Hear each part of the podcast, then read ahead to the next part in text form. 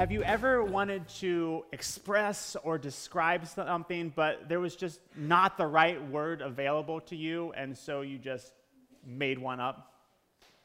So, my roommate used to do this in college. When he was frustrated or just bewildered by people's response, he would say, bagoush.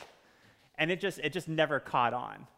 But, but this, this concept of creating new words to describe something really isn't that uncommon. I mean, think about whenever like streaming services were created, like Netflix. People were watching show after show after show, and we had no word to describe that phenomenon. And so we created binge watching, got added to the dictionary. And that's actually what's happening in our text tonight. James, the brother of Jesus, is writing about something that, that shouldn't be happening in the Christian community. And there was no real word to describe it, and so he makes one up. And so tonight we're going to be looking at James 2, uh, verses 1 through 5, and, and the problem that James identifies, what's causing this problem, and what the proposed solution is. So the problem actually takes up the bulk of our text uh, because James creates a, a scenario, potentially real, potentially imagined, that gets at the problem. So he asks his readers to imagine that they're at church and two visitors walk through the door. One is wearing a gold ring and nice clothes, and the other one is wearing some shabby, we could also translate that as filthy, clothing. Have your parents ever uh, looked at what you're wearing and critiqued it or just said, uh uh-uh, uh, you're not wearing that because it, quote, sends the wrong message? This text is proof that that's actually true.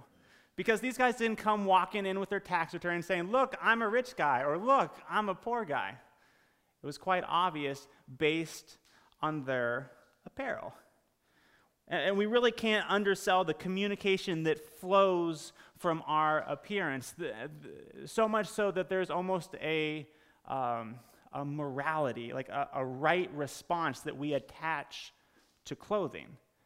Maybe you've experienced this before. Maybe you've been downtown for a, a musical or, or, a Browns game, and you're, you're walking from the, the parking garage to the stadium, and up ahead you see a homeless guy who looks like he hasn't showered for days. He's walking kind of strange, and, and, and your, your body has a response, doesn't it? You start walking a little faster. Or maybe you start walking a little closer to the edge of the sidewalk. Or maybe, maybe you just stick your hand in your pocket just to make sure the wallet or the phone doesn't disappear. Why'd you do that? Why do we do that? It's because of the way the guy looks. It, it, it's a triggered response based on someone's appearance. Apparently, there was a, a triggered response to these two guys as well. Um, to the man in fine clothing, they take him and have him sit in a good place. Now, this doesn't necessarily mean they bring him to the front uh, of the assembly. Uh, over in London, there's this building called Shakespeare's Globe. It's a reconstruction of the theater that uh, Shakespeare's plays would have been performed in. Uh, and if you go in the stadium, or in the, the theater, there are three types of seats. There's the floor seats, which was standing room only. It was for the commoners. And then there was like normal seat, theater seating. And then there was one other seat. It was the box seat that was right above the stage. And it was the worst seat in the house because you couldn't see the stage. You could literally see 5% of what was going on on the stage. And yet everyone wanted to be in those seats because everyone could see you there. And everyone would be impressed and would honor you for being in the box seat. And that's what's happening in our text. They, they bring this guy in, in, in fine clothing and they put him in a place where he will be honored, where people will be wowed and amazed that he is here among us. And the shabby guy gets the exact opposite treatment. We're told in verse 3 that he's given two options. He can go stand over there, presumably out of sight and downwind from everyone else, or he can sit down at my feet. And because we're not in the first century, we miss the insult there. Uh, to, to sit at someone's feet meant that you were less than them. It was like saying to the person, You're good enough to be my footstool. It, it was a statement of disdain and, and, and, just loathing for that person. It, it's kind of like in Harry Potter and the Deathly Hallows, where Ron Hermione and Harry sneak into the Ministry of Magic, and there's that new statue where there's a wizard and a witch sitting on a throne, and the inscription, Magic is Might. Mm, what's at the bottom of the statue? There are hundreds of carved humans being crushed by and propping up the wizarding world. The humans, the muggles in that statue, are at the feet of the wizards. They are despised and looked down upon with disdain.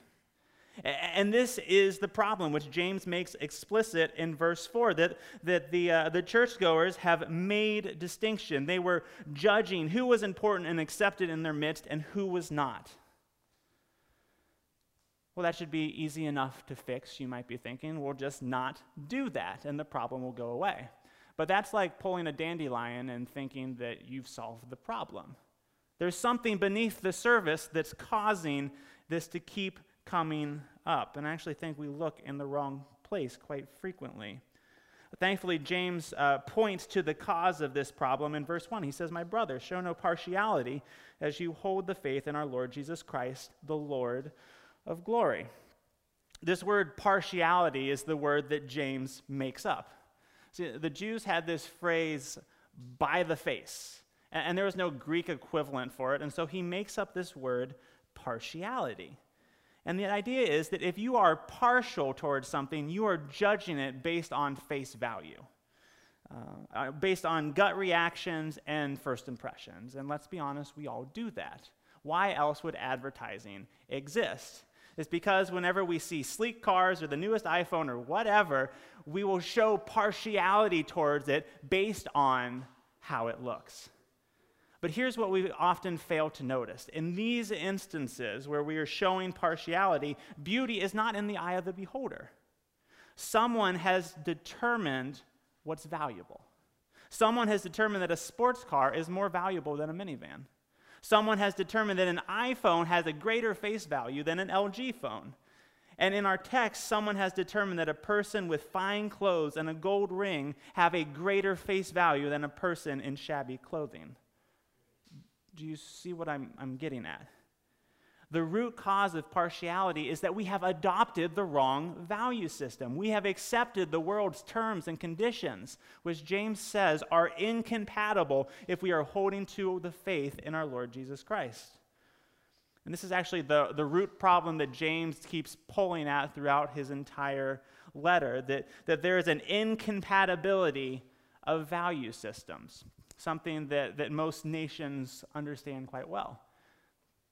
If you know anyone who's become a, a, citizen of the United States, you know that it's a rather lengthy process to do that. And it, it culminates with, a, a, a with an oath that they have to say, where they denounce and, and, um, uh, revoke all loyalties to any other nations and swear allegiance to the United States of America.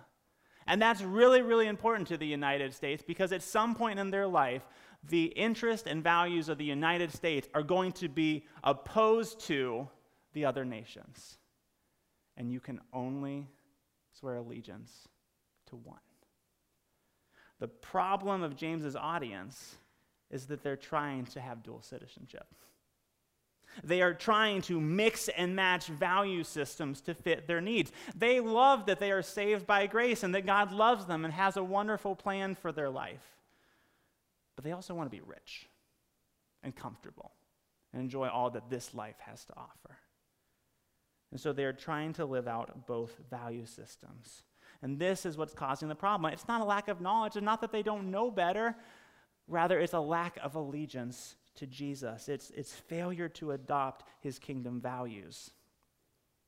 And once again, we could say, well, okay, fine. I will adopt Jesus' values. Done. But values don't work like that. Values flow out of our heart. And so something else has to happen. Something has to change the tides of our hearts in order to, to abandon this uh, tendency to partiality.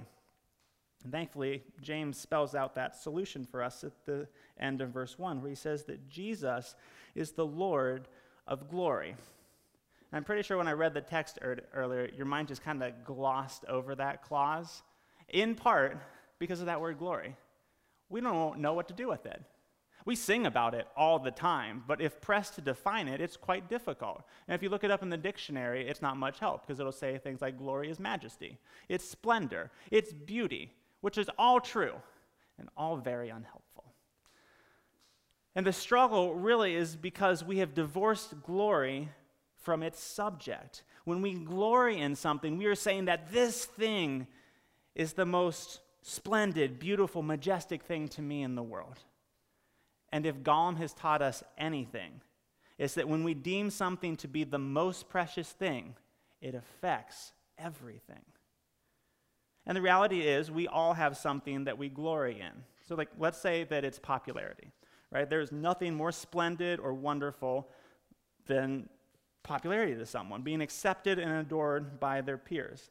If that's the thing you glory in, then you will spend most, if not all, of your time worrying about what other people think about you and conforming yourself to get the most likes. Which means that you would never associate with someone that the world deems as being in shabby clothing. Do you, do you see how the, what the heart glories in affects our actions? And so the solution has to be that our heart glories in something else, which is why James says that Jesus has to be the Lord of glory. He has to be the supremely wonderful, majestic one to us. And here's why he should be. The Bible tells us something very interesting about ourselves. In, in Isaiah 64 6, we're told that all of our righteous deeds are like a polluted garment.